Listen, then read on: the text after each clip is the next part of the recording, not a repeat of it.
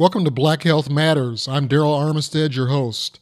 This episode is a Zoom recording of Howard University group session led by Dr. Clive Callender.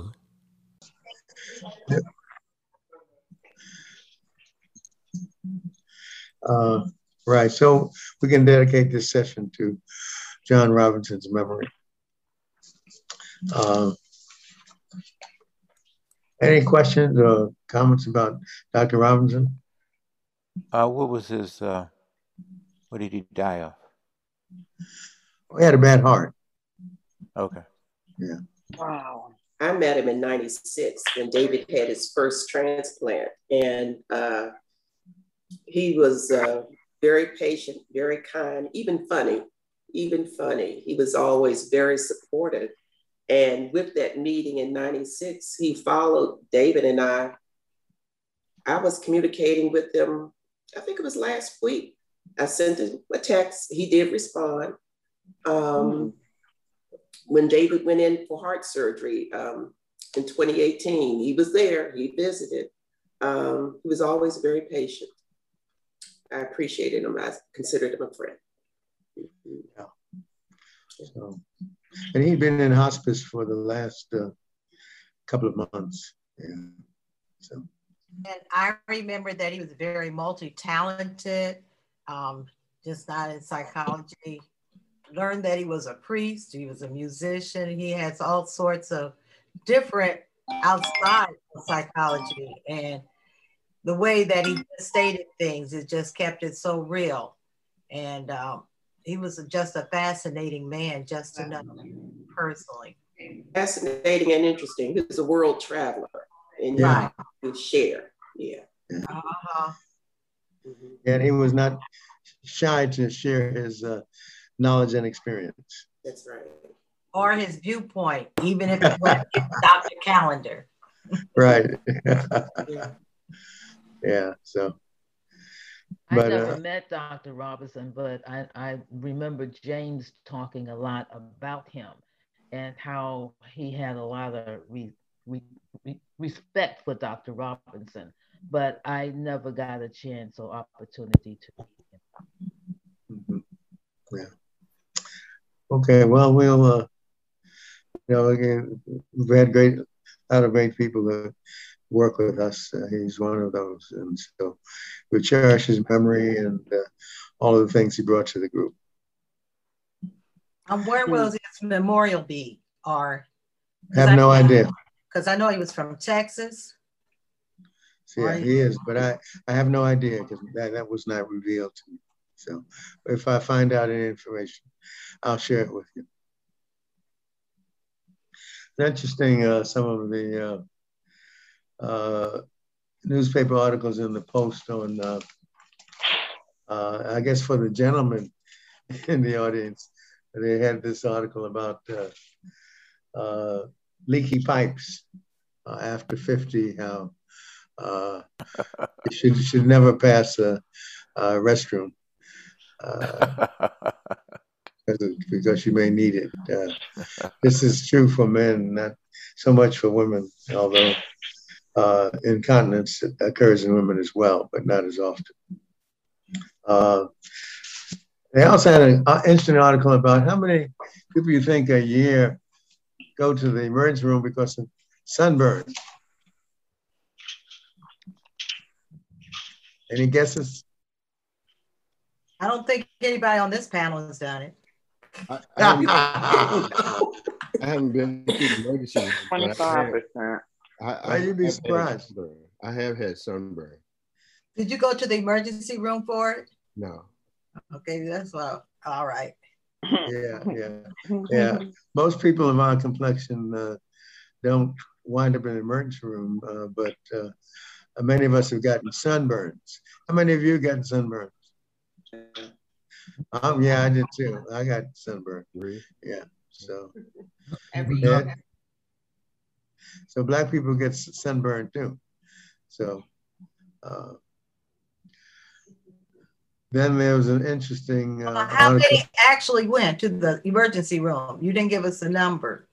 Thirty-three thousand. Mm. That's a lot because probably when we get sunburned, we don't go to the emergency. We just let it peel off. Mm-hmm. Don't sweat it. But 33,000 visits every year uh, because of sunburn. That's a lot. Yeah, it is. And, and I suspect probably 90, 95% of them are people who are uh, light skinned. What we need to know is how many of those 33,000 were black. Yeah, that's what I was suggesting. I don't know, but I would imagine probably less than 1%. But blackness is upon horizon. We go from all the different shades there are. So in America, if it's one tenth or one eighth or one millionth of a drop of black blood, so they say you're black. So what does that? Uh, it'd be interesting, as as Darryl said, find in the data set how many of them said they were black. So, but I don't know that answer. So. I still have enough sense not to go to the to the emergency room for a sunburn though. So, or even to let myself burn that bad. well, I would, I would suspect to be about one one percent or one tenth of one percent. uh, here's what black means in America. It means that you're at least an octoroon. And an octoroon is 12% black blood. At an octoroon level, you are capable of producing a very dark baby. And so that's why it's important in America. Well, that's that's why it shouldn't be important. But anyway, well, you because see, uh, passing blacks uh, but you know, it's like um, they wanted to make sure by birth certificate that it was racially uh, uh, racially marked, and so you didn't uh, mess up, marry somebody who was really black, and you got a really dark baby. Yeah, uh, yeah, which goes back to why race should be eliminated from the, the uh, discussion. We're all the same race. Uh, different ethnicities and different complexions, yes, but all one race. Uh, I, I, long for the days, I don't think I'll see it though, when race will become as unimportant as who you go to bed with. Because these days, uh, uh, your sexual preference is now uh, newsworthy, which is which is a sad commentary on our country.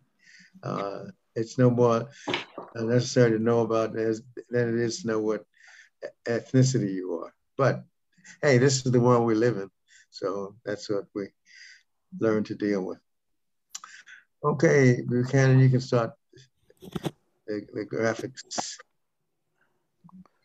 We have a number of interesting articles. Uh, uh, it's a good one to start with. The seven scientists who helped change the world it's it's it was amazing to me how many uh, different ethnicities were represented here. This one, somebody who probably nobody even knows about.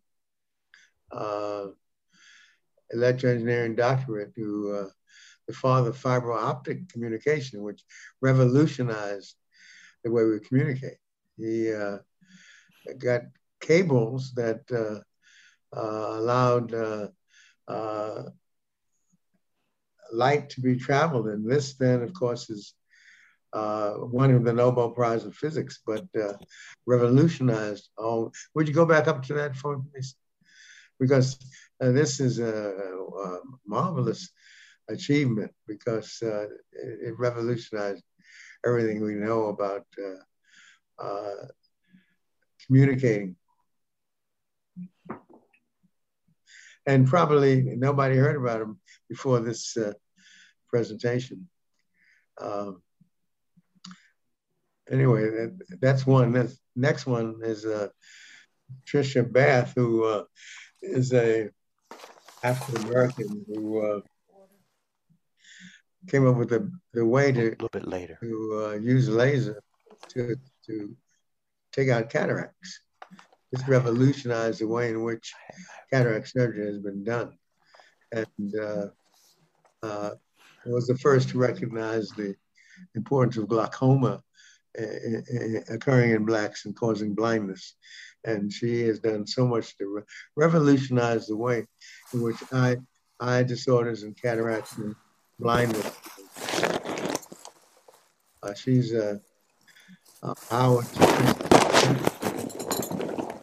uh, one of the legends of uh, of uh, African American and of scientists.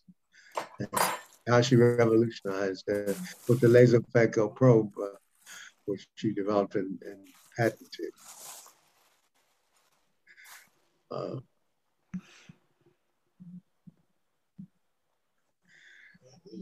Very legendary character, and she's done so much. She died just two years ago uh, in California, but she was uh, a great mentor to uh, many at Howard. And this is a Flossie Wong-Staal, uh, who uh, uh, it's amazing how many of those people came from out of other countries and were immigrants. Um, and uh, she's a virologist, uh, left Hong Kong and worked at the National Cancer Institute. How many know that she actually was the one who, part of the team that first identified HIV? And uh, even though uh, uh, people never mention her name too often, uh, she was one of the people who allowed us to know about HIV. And, then this uh, this is the only one among them that, that uh, uh actually uh, I, I, never quite understood the importance of the sonic booms, although I know about the sonic booms, but uh, their fact that this then allowed flight trajectories and other things to occur. And she was one of those scientists at, at NASA that uh, uh, allowed us to understand why the sonic boom occurs. Uh, plus, uh, she got a doctorate from GW, which is interesting, and her work on uh, ultrasound uh, and shock waves is what was very important.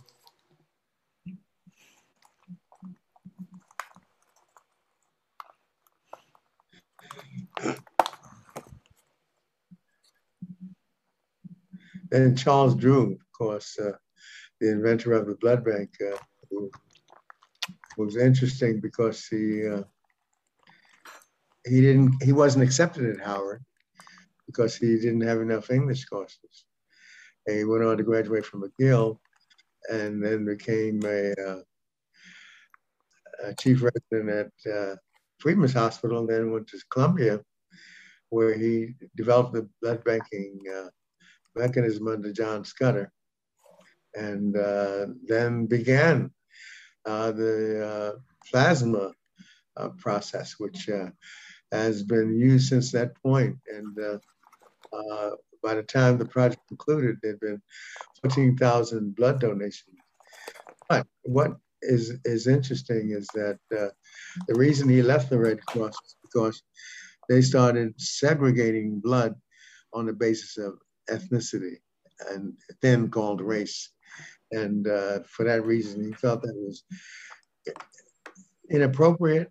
And uh, uh, he then left the American Red Cross after he'd done this. And of course, this was one of the master uh, developments. And this shows how he separated the cells from the blood, the plasma from the uh, uh, blood and pool that together to uh, prevent bacterial contamination. This was the beginning of uh, something that saved now at this point millions of lives. So this is one of the most important. Appropriate that he is mentioned here.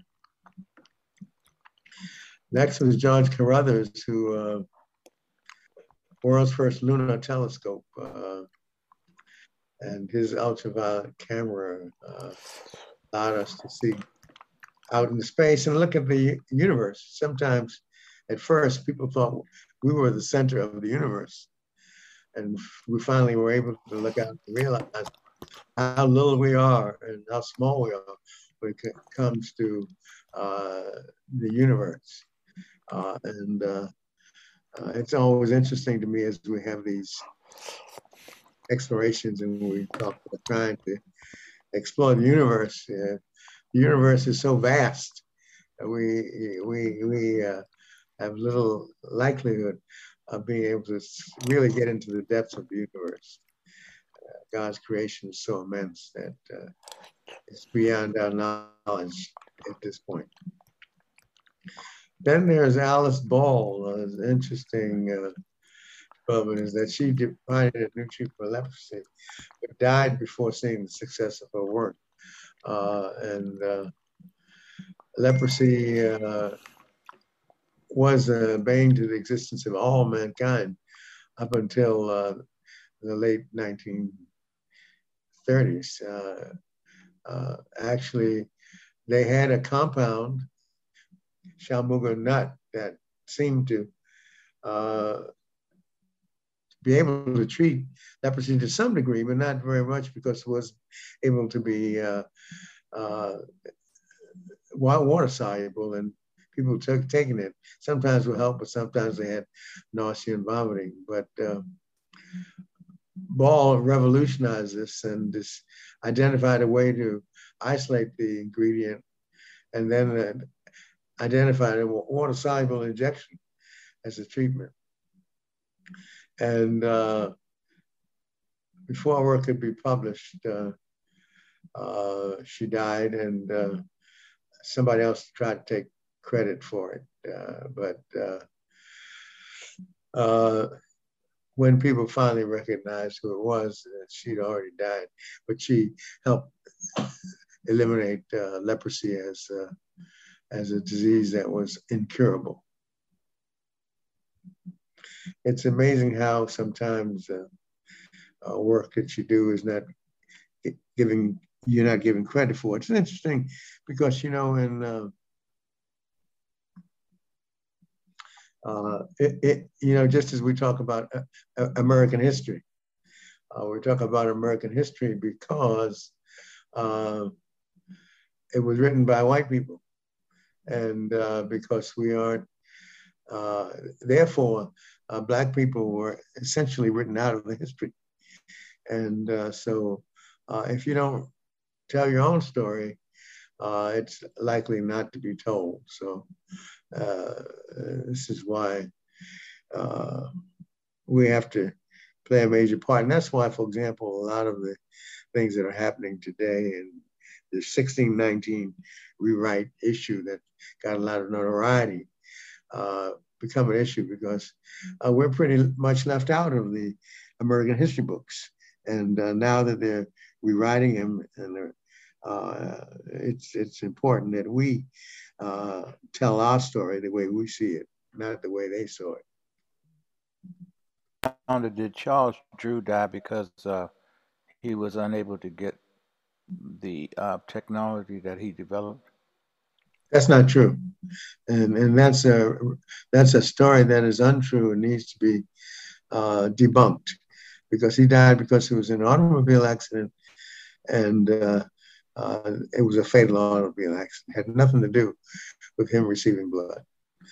But that's a that's a, a myth that has been promulgated so that people talk about it and actually believe it, but it is far from the truth.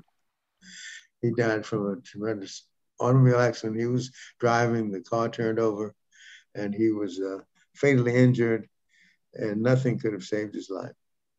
Uh, so, so that myth about uh, not getting blood is just a myth.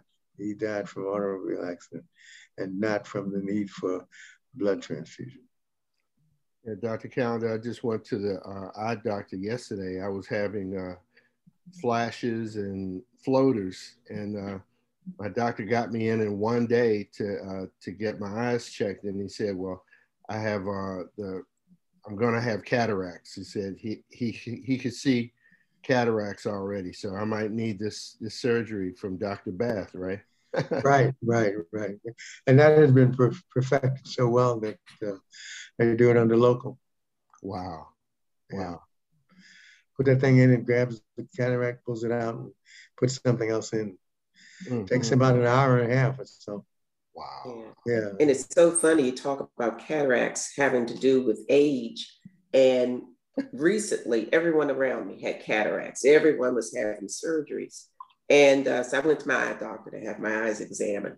There's nothing wrong with your eyes. Don't come back next year, come back the following year. so I'm lucky. you're blessed. You're very yeah. blessed. Yes. Because you're right. Most people, uh, Most over, people have, over yeah. 60 have cataracts. almost everyone I know have had it or are planning now to have it. Right, right. Mhm. It's it's almost as common in everybody as prostate enlargement is in Yeah. men. Yeah. Mhm. Okay, next one.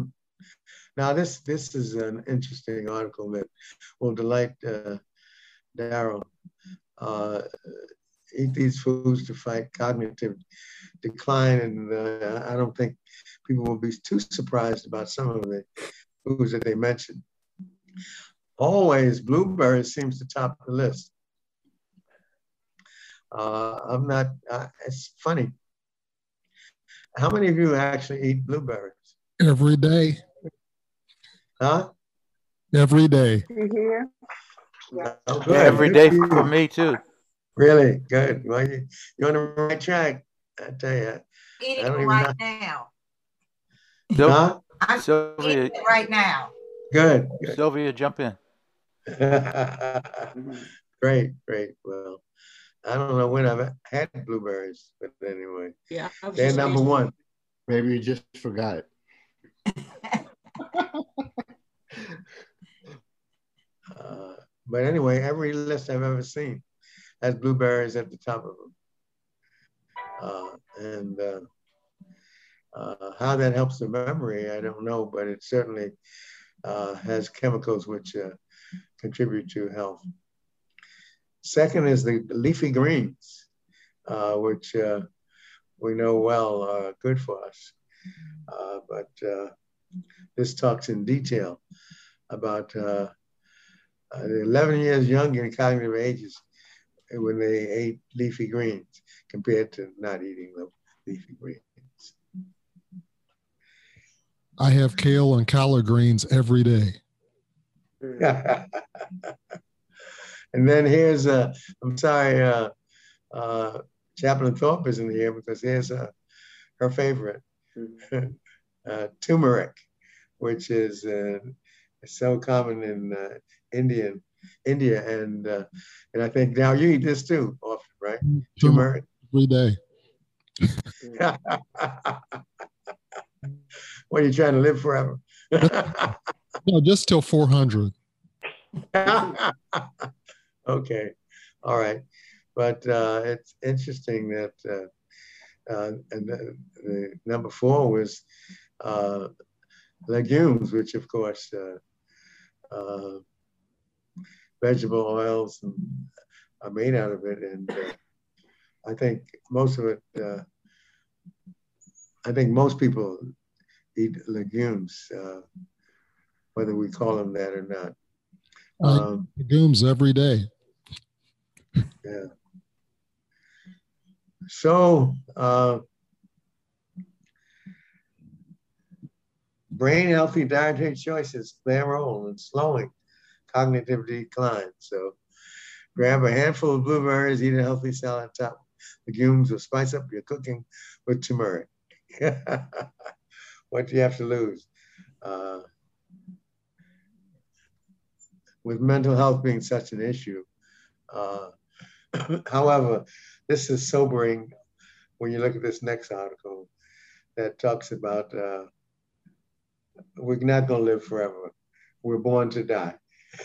so we might prolong it, but uh, uh, we're going to die. So, but uh, you want to live as long as you can, and uh, uh, we're not finding the elixir of immortality, but we can live as long as we can and have and be healthy as long as we can by eating the right foods.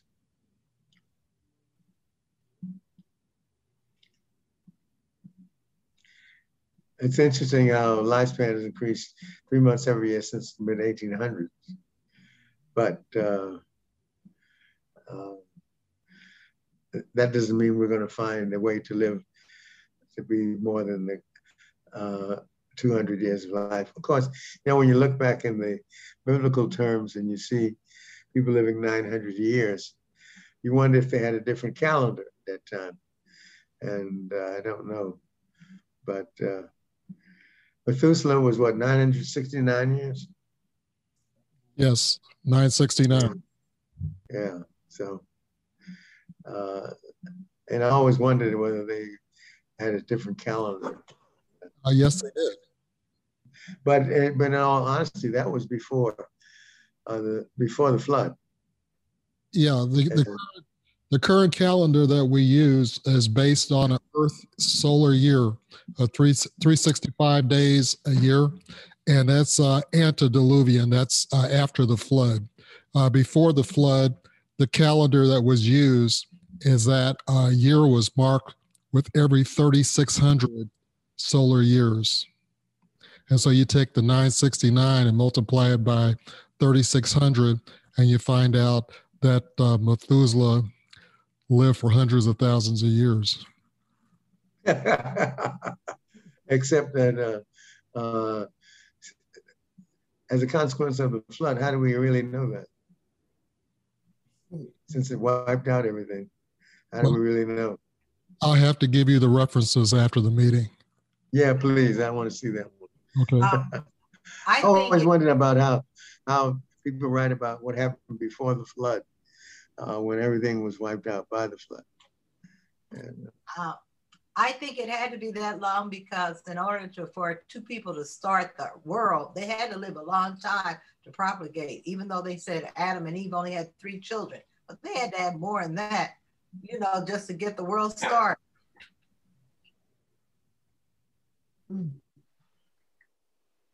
Now, this is uh, interesting because we know that transplant patients, it's different. But, uh, but this study found that 94% of cancer patients responded well to the COVID-19 vaccines. So it means that the cancer patients don't have to go through what the transplant patients have to go through because they are able to mount an immune response, whereas some many transplant patients have not been able to. And so um, while we need a third shot for transplant patients, we don't need it for uh, the, the, cancer patients. And, and of course, uh, the high risk group, it points out, who receive this antibody, which is the same kind of thing that transplant patients get, uh, also patients on chemotherapy had an attenuated response. So having cancer itself is not the issue.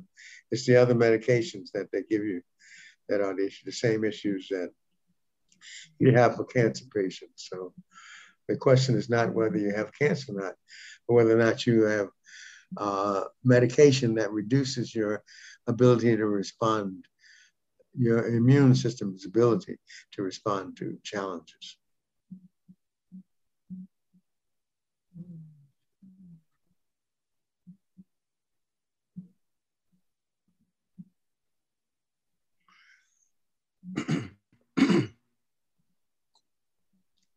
this is interesting, you know, vaccine, no entry. Well, in many countries, that's not an issue anyway. They don't pay attention to the vaccine. If you're uh, positive, you, you, go in quarantine. If you're not, if you're not uh, positive, then you don't have to go in quarantine. Actually, in South Korea, it's a little different because if you're uh, whether you're vaccinated or not, if you're if you're uh, coming into the country, they unless you're going to live in a, in a family that already has been vaccinated, you have to be quarantined anyway. You just quarantine with your family. Uh,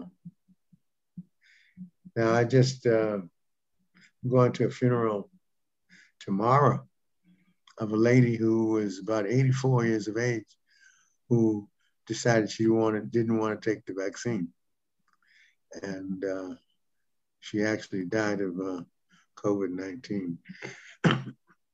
And uh, most of the people who are dying now of COVID are people who have not been vaccinated. So it's a, wake up call to remind us that uh, we should be vaccinated.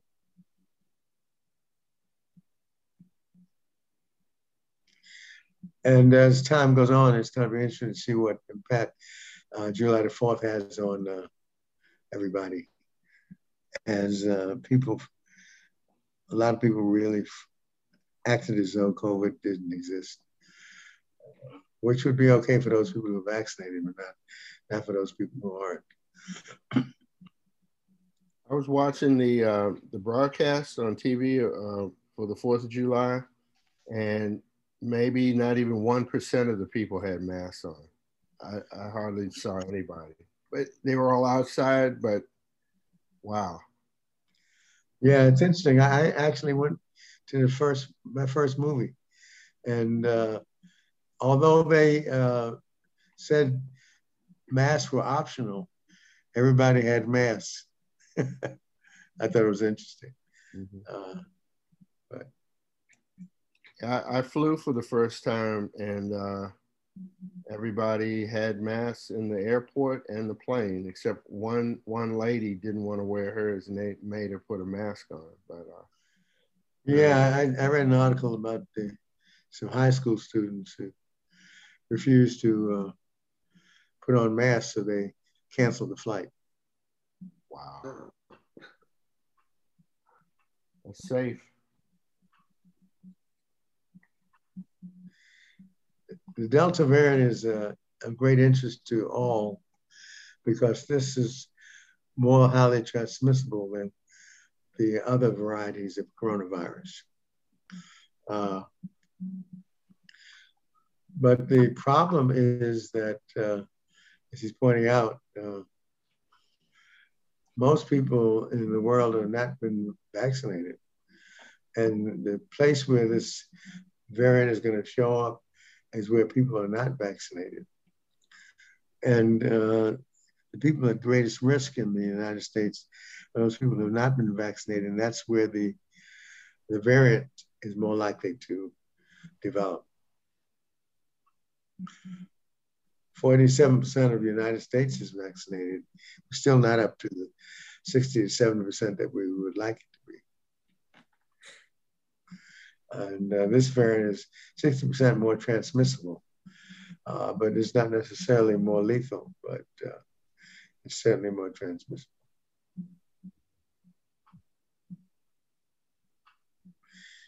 They, they are advising indoor settings to wear masks. Outdoors, uh, there are not many people who think you need it outdoors, but indoors, they still still say that.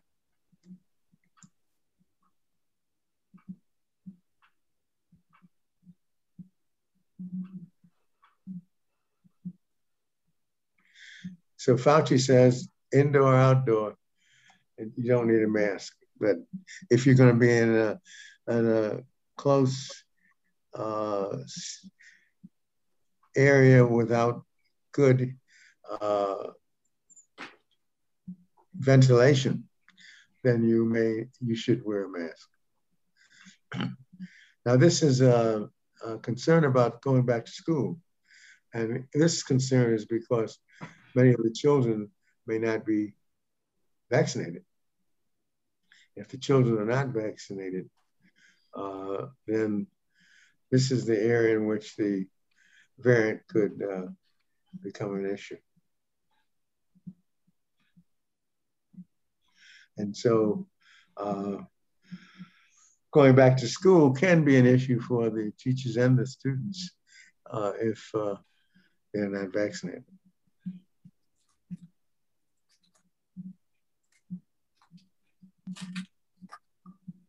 They talk about an outbreak another outbreak late fall and winter, unless they get vaccinated. Dr. Callender, how, how long does it take to uh, to test that? I, I, heard they were just starting to to uh, to test children with some of these. Uh, what was your question? how long how long does it take to actually test the efficacy of these uh, vaccines on children? Oh, it, it takes. Uh, they have to. They have to do.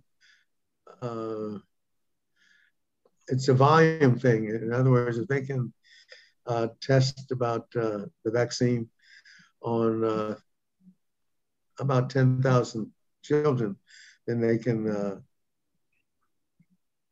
they can then safely know when they can proceed, and they are uh, working on that now. But I don't know how how far they have gotten because we're talking about under 12 now. Right. Because the the teens, uh, for the most part, uh, over 12 are, are, okay, but it's under 12 that uh, more studies need to be done. And I don't know how far along they are. But I think it's important that we get that information before before uh, they start school back again. Now, this is a, an issue that's come up. Should, if you receive Johnson & Johnson, should you get a booster shot? And there's been many, it's been, it's clear that the uh, uh, two-shot vaccines uh, protect you against the Delta variant, but it's not clear as to whether the Johnson & Johnson does. And should you therefore get a second booster shot from the Pfizer Moderna. And most people who don't know, since we don't know, uh, suggest that it's a wise thing to do. Because having a higher antibody level is not going to hurt, and it may help. and the studies on Johnson and Johnson is not has not have not yet been completed to identify its safety against the Delta variant. And as soon as those studies are finished, finished, we'll know. But right now, we don't know.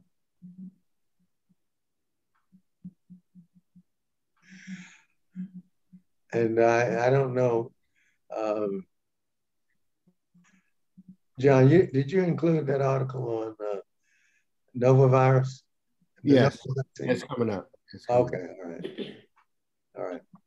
So we'll see another vaccine that maybe answer the question. Yeah.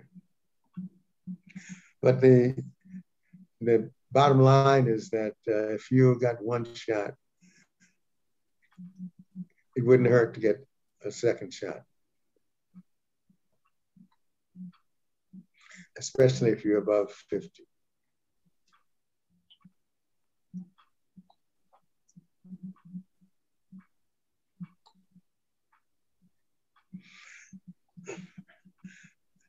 Good question. Should the Delta variant change the U.S. States pandemic playbook? Uh, I think uh, the most important thing is that we get vaccinated.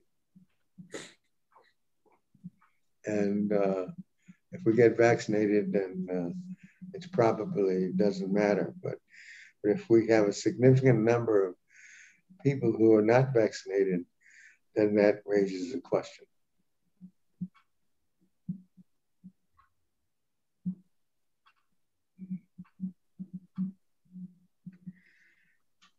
So it's going to be interesting to see how, with time, whether they change. But right now, uh, the, the, advice is uh, get vaccinated.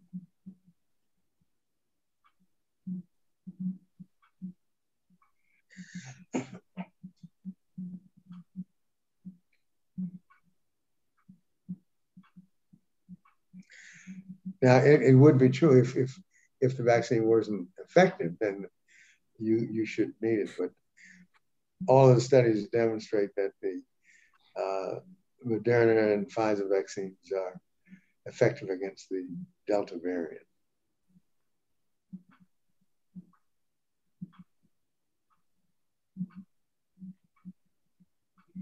So different opinions about it. So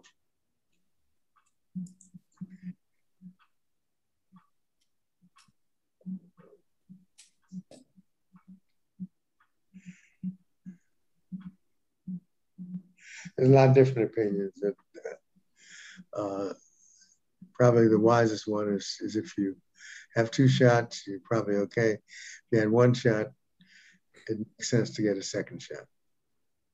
But we don't really know the answer to the question.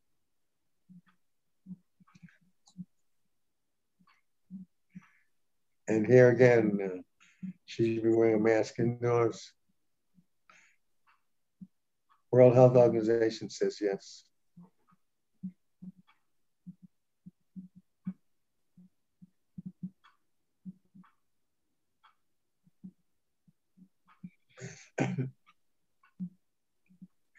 now it's interesting to say this and then also uh, open up uh, all of the sports arenas inside sports arenas as a contradiction in term. I was watching the uh, the Padres game uh, last night, and I didn't see anybody in the whole stadium, and the stadium was packed. It was outdoors, but um, I didn't see anybody with a mask on. Yeah, I think the outdoors, most people can understand. Indoors is another story. And uh, probably one of the best things to do if you're going to have indoors is to make sure everybody who comes in is vaccinated.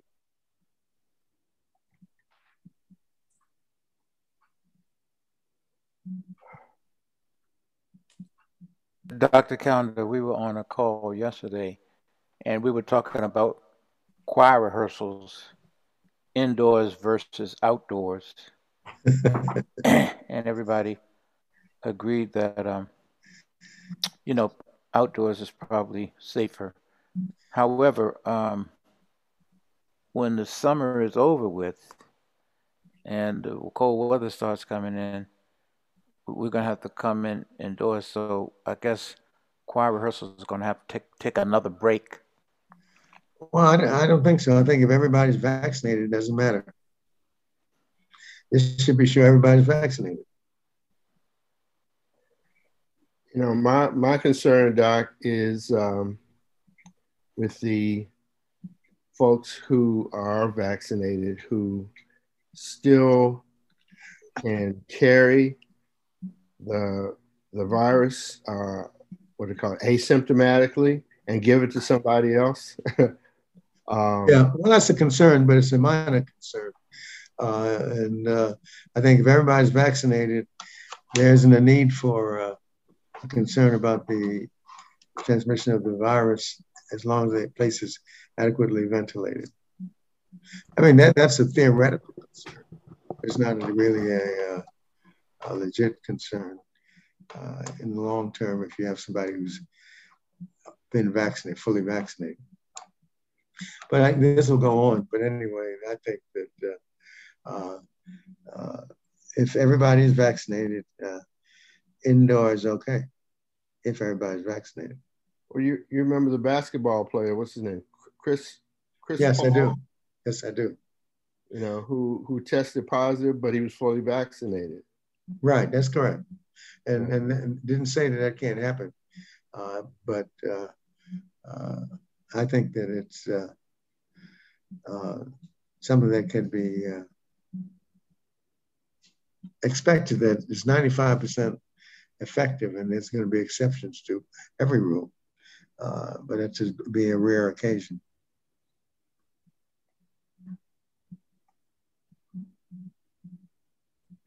And this is an article that talks about how the unvaccinated become a weapon against everybody else because that's where the mutations come from. and so the more people that are vaccinated, the better off we are.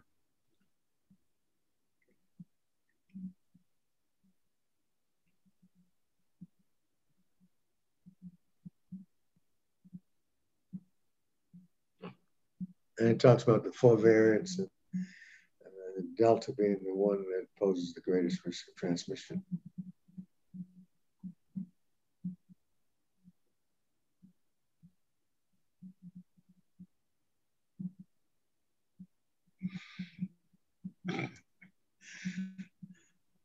It's interesting. Uh, a thousand counties have vaccination coverage less than 30%. Southeast and Midwest. And those are the areas where the variant is going to be a problem. But the way to stop the spread is to get vaccinated. That's a lot of counties.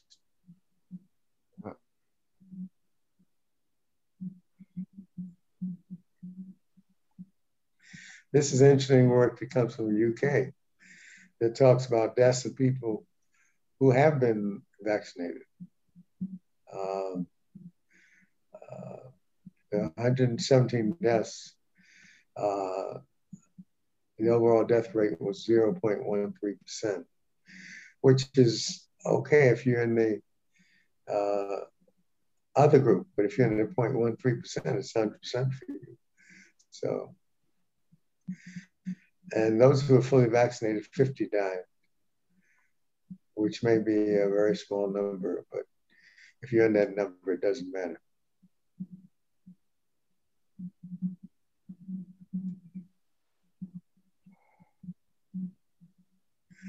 Now, what it should have is the number of people who actually were vaccinated, but doesn't have that number. But anyway.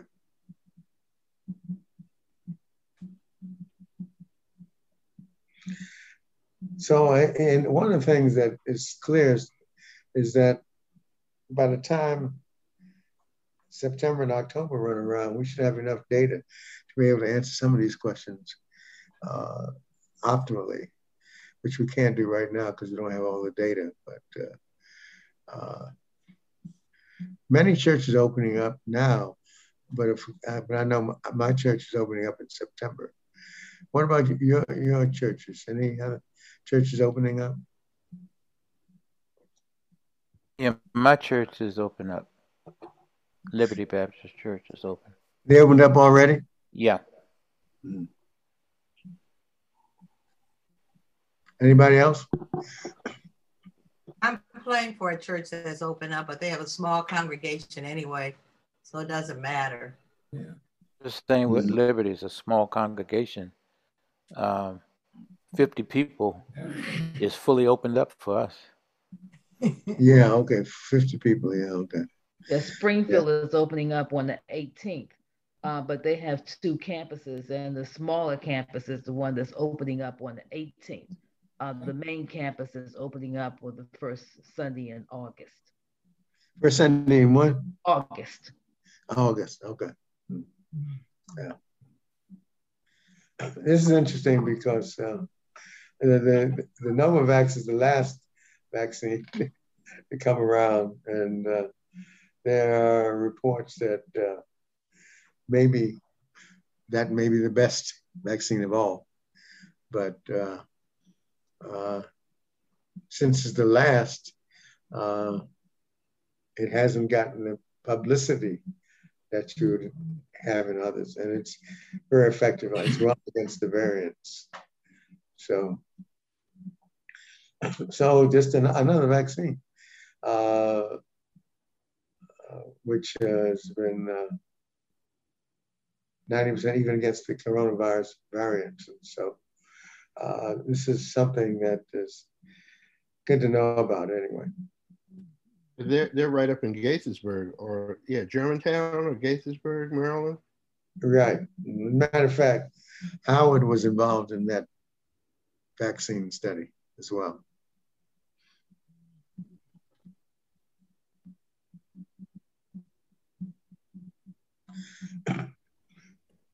And that's using the old technology.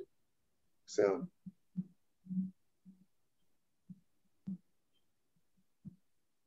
So uh, it's uh, interesting to, to watch and see what happens with this. So we've got good vaccines. So now we need to uh, see which uh, is best. Now, also the the fact that uh, the vaccines are giving us long term antibody protection is uh, important as well.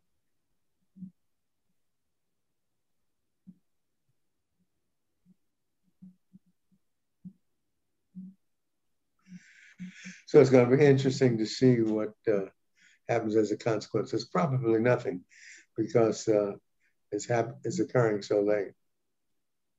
And in many ways, this is about the time you'd expect to be able to, to uh, uh, using the old technology to come up with a vaccine.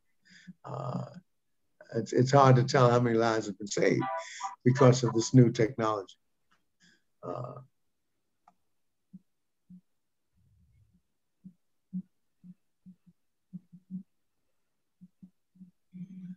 any questions about this? I don't know how it matters to us today, but as time goes on, as we do more studies, we'll learn more about uh, both of these, all of these vaccines. Is is the Novavax uh, the same technology as the other ones? Is that the no. same messenger?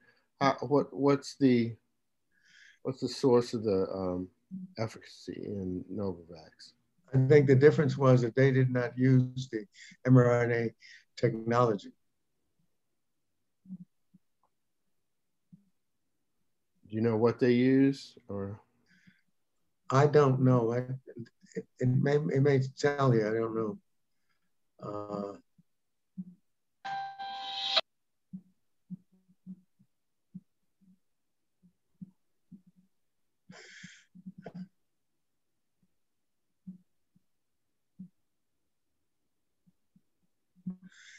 and it's interesting to look at the difference between the side effects. Uh, although the side effects were pretty, pretty minor, uh, but they had fewer side effects as well.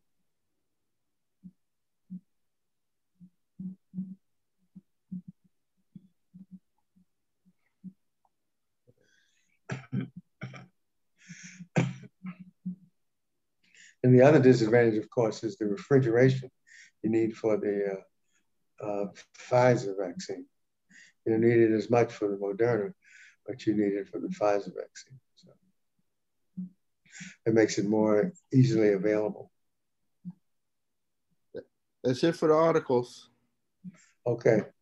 Uh, any questions about any of these articles? I was wondering, um, as they come up with new um, vaccines, the government pays equal amount for all of them since we don't have to pay for them, and it's just how many they can sell commercially, or how does that work? Because I don't, I, I only know about Moderna and Pfizer. I don't, uh, and I know for Johnson Johnson, there was no cost. I don't know about for Novavax. Oh, okay, but of course, uh, um, the government pays for all of this, right? I don't know about Novavax. I know for the other others they did. Uh, Carol, you want to tell us about that article you sent around? Oh, um, I found it on Facebook um, about, you know, like they were saying before, there's history that they're just now discovering or uh, among us, and the history. Darryl is killing me. The the history of blacks of these different lakes.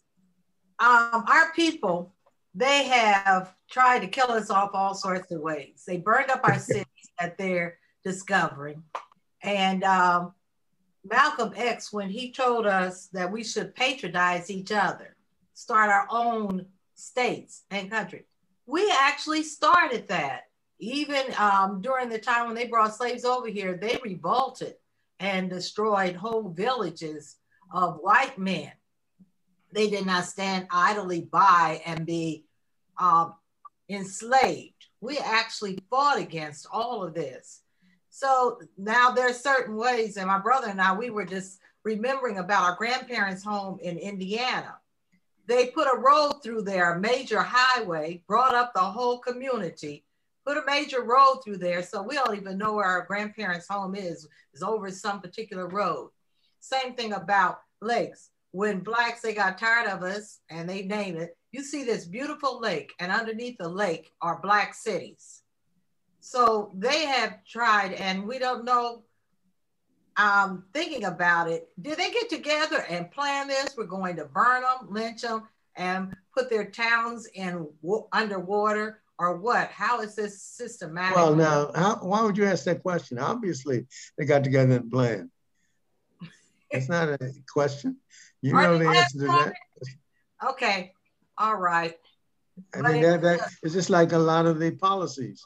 They're deliberately uh, done in order to uh, put us down. Uh, so that that that uh, you know, it's interesting that uh, uh, that article points out that uh, this is why reparations for for blacks is something that you should consider seriously, because uh, it's not an accident that these things happen; they're planned. Um, I saw another article about New York of how they started the ghettos. It was actually started like um, enslavement of, of crop sharers. It was actually planned how they could create a slum and that they would not be able to get out of it. Uh, then Central Park is another evidence of how they have tried to do. And I have some nieces that live in New York and their lakes and different parts of New York. We're talking about the North. This, these are planned play ways to get rid of us when we congregated in one community. So now they gave us the city and they're taking the city back.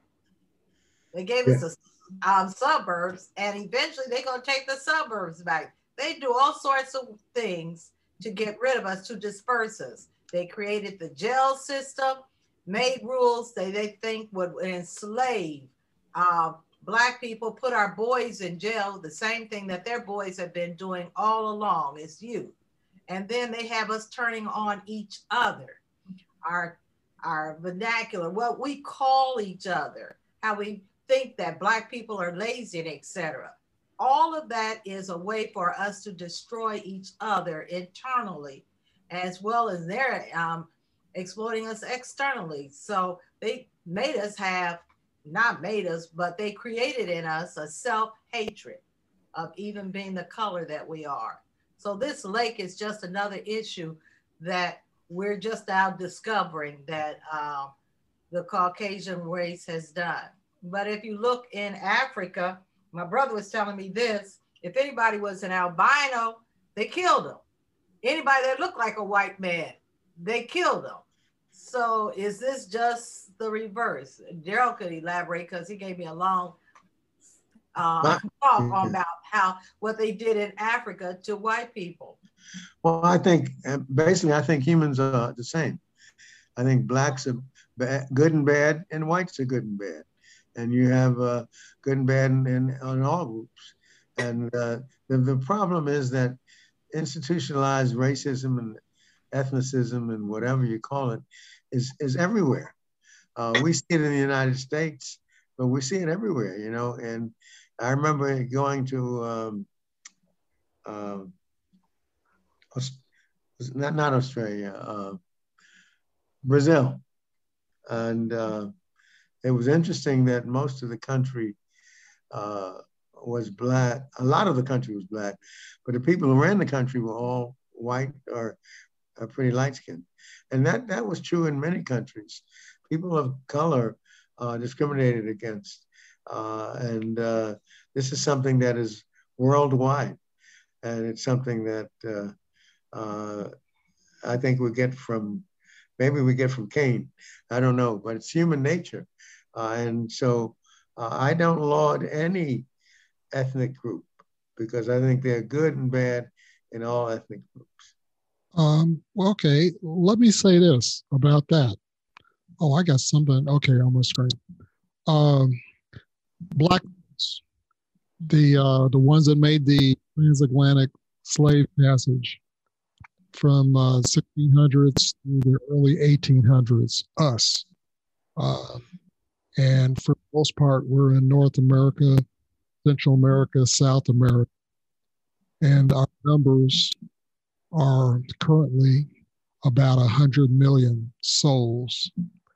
And uh, despite human nature, there is no group on earth that's treated worse or despise more than us. Well, I, I just think that um, uh, people of color are treated bad wherever they are. Uh, yeah, and so that doesn't change what I said because uh, the only question is why is it that it's it's almost worldwide that people of color are treated differently? Uh, because you know when I was doing a one of my articles on uh, worldwide uh, donation rates and looking at why people want to donate and why they don't want to donate, I was able to identify that wherever people of color were, uh, they had the same mentality because they were discriminated against. And, and, and it doesn't change what you said because it's still true that people of color, uh, for some reason, people really believe that white is right, and if you're black, you must step back. And so uh, we need to get that uh, false uh, truth eliminated uh, and recognize that diversity is what's what what's good for humankind. Diversity. The more diverse we are, the better off we are.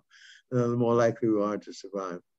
The other thing, the other thing, Dr. Callender, is of the misconception is that you know they say that the darker your uh, the darker the berry, the sweeter the juice. But and what we're talking about now, the misconception is that the darker your skin is, the dumber you are. Yeah, that's the misconception. Yes. Yeah. Yeah, and black is beautiful uh, came about because they said the the opposite. Black is dumb, black is ugly. But of course, the stock market had it right. Black is wonderful. I mean, if you're black, you're doing well. if you're not, then you're doing poorly. So, so, uh, but uh, uh, still, the diversity begets ingenuity, and uh, that that's what is is the salvation of the human race is its diversity. And the sooner we learn to recognize that that's one of our greatest strengths, the better off we will be. Dr. County, you were telling us a while ago about some of the stories about the experiences that you had in medical school, you know, where um, they tried their best to discriminate against you, but weren't successful. Well, I, uh, in medical school, uh, that's different because I went to a black medical school. But actually, when I was at Hunter College, which is uh, uh predominantly Jewish college, uh, that's when uh, I, I was unaware of the fact that the scales were, were fixed. And I didn't realize that until I went to Meharry, which was a historically black college. And then I realized that I didn't know all the things that were going on. I was just on the outside looking in. I went to um, a school, a college where the racism was covert. And then right after that, I went to a college where the racism was overt. And the covert racism, I didn't I wasn't even aware of it. I didn't even know it was happening. Yeah, yeah. But yeah. when I got to the University of Maryland, where the racism was overt, it was like in your face. Yeah, yeah, yeah. That that's right, right. That that was that was my experience at, at Hunter. Uh, uh, it was it was covert, and I didn't even realize it either. Uh, but but um, my opposite was when I went to the historically black college. It was then that I realized what had been going on. So I had the, the opposite uh, issue that you had. I went from covert to novert. Uh, and that, yeah, you went from uh, covert to overt.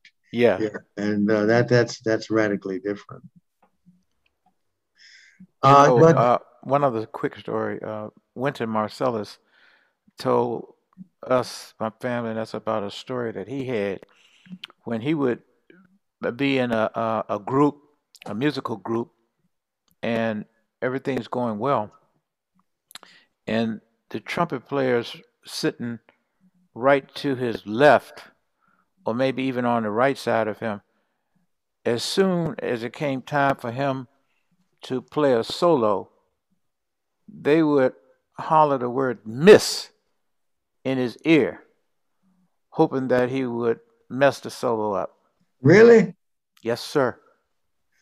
That's kind of bad.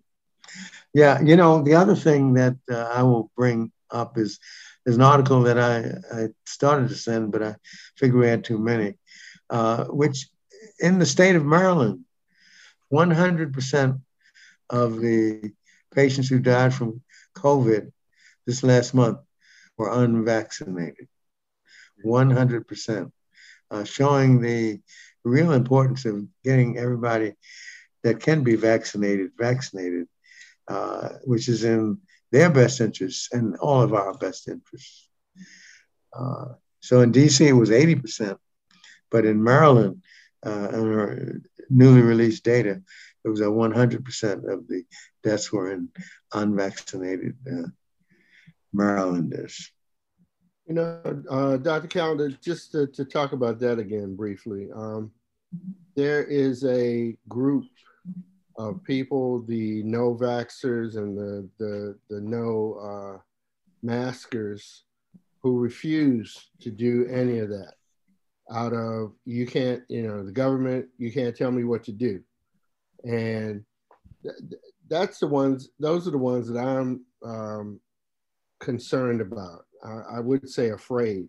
My, my, my wife is more afraid than I am, but I'm, I'm still concerned about people who refuse to get vaccinated and refuse to wear masks. And there's hardly anything you can do to make them because that's their mindset. Uh, you know, so you know, wearing masks on the inside, I'm I'm for that. Uh, I, I, ate at a, a restaurant uh, last week uh, with with ten of my friends who are all vaccinated and uh, no masks. So I, I, was comfortable about that. Uh, a month ago, we did the same thing, but to be in a an environment where you don't know, and then who's going to say, "Are you are you vaccinated?" You know, uh, are you? Is that a form of discrimination also? Food for thought, and uh, I think that uh, any other comments, any other ideas about that? Um, I have a friend who I was talking to also on this conference last night. She's in the medical field. She's vaccinated, but seemed like she got the same type of fear she had before she got vaccinated, like a henny penny. You know, um, you can't do this, you can't do that. You're vaccinated, but you're going to get the Delta back, and blah blah blah. So I, I'm seeing this frenzy that she has about people even thinking about getting together. And I'm saying, wow, when would this end? She's vaccinated, but still upset that people even thinking about getting together.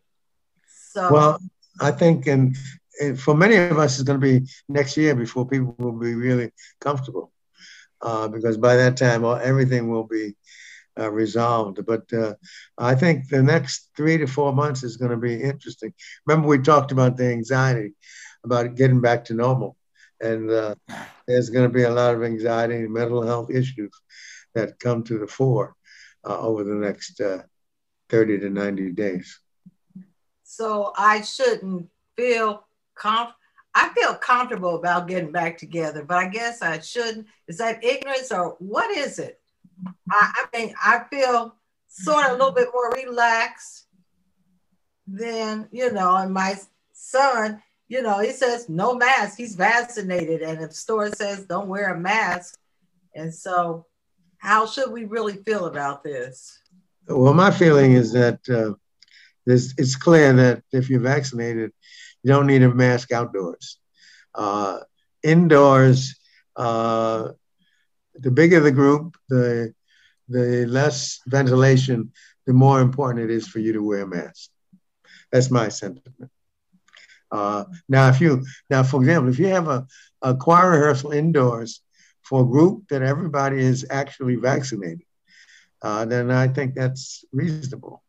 Uh, so, because you're going to be leading a choir and all that stuff, uh, uh, a band or whatever, uh, I think it's important to ensure that those people who are going to be in that group dem- bring their uh, vaccination card with them. Mm-hmm. document the fact that they are actually vaccinated. And if they do that, then it sounds seems to me to be okay. If not, uh, then uh, it's it's uh, it's uh, risky. Um, I got a question over the people that said that their churches are opening up. Are they bringing back the choirs, or they still got praise teams and soloists? How are they opening up? I don't know because eh, does anybody know? At Springfield, they are going to just use soloist for the um for the first few Sundays that it will be open, just to get a feel for how things are going to be managed and handled and how well um, um, people attending the uh, church services will be managing the um, um, guide the um, the guidelines. But they will not be using choirs right away. And answer that, to your that question. makes sense. That's, that's, Any other? that's the same thing at Liberty. We're kind of testing the waters to see uh, for the for July and August. We're just gonna kind of see how many people come, and we're just using soloists or the um, praise team.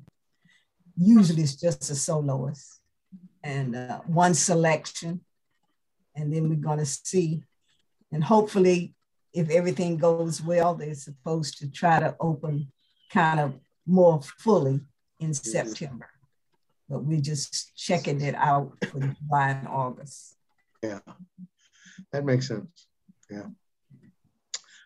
Okay, well, we've, we've uh, covered the waterfront. Thank you very much. And uh, let's all remember Dr. Robinson fondly and all the things he did for us and how he made the group better by his participation.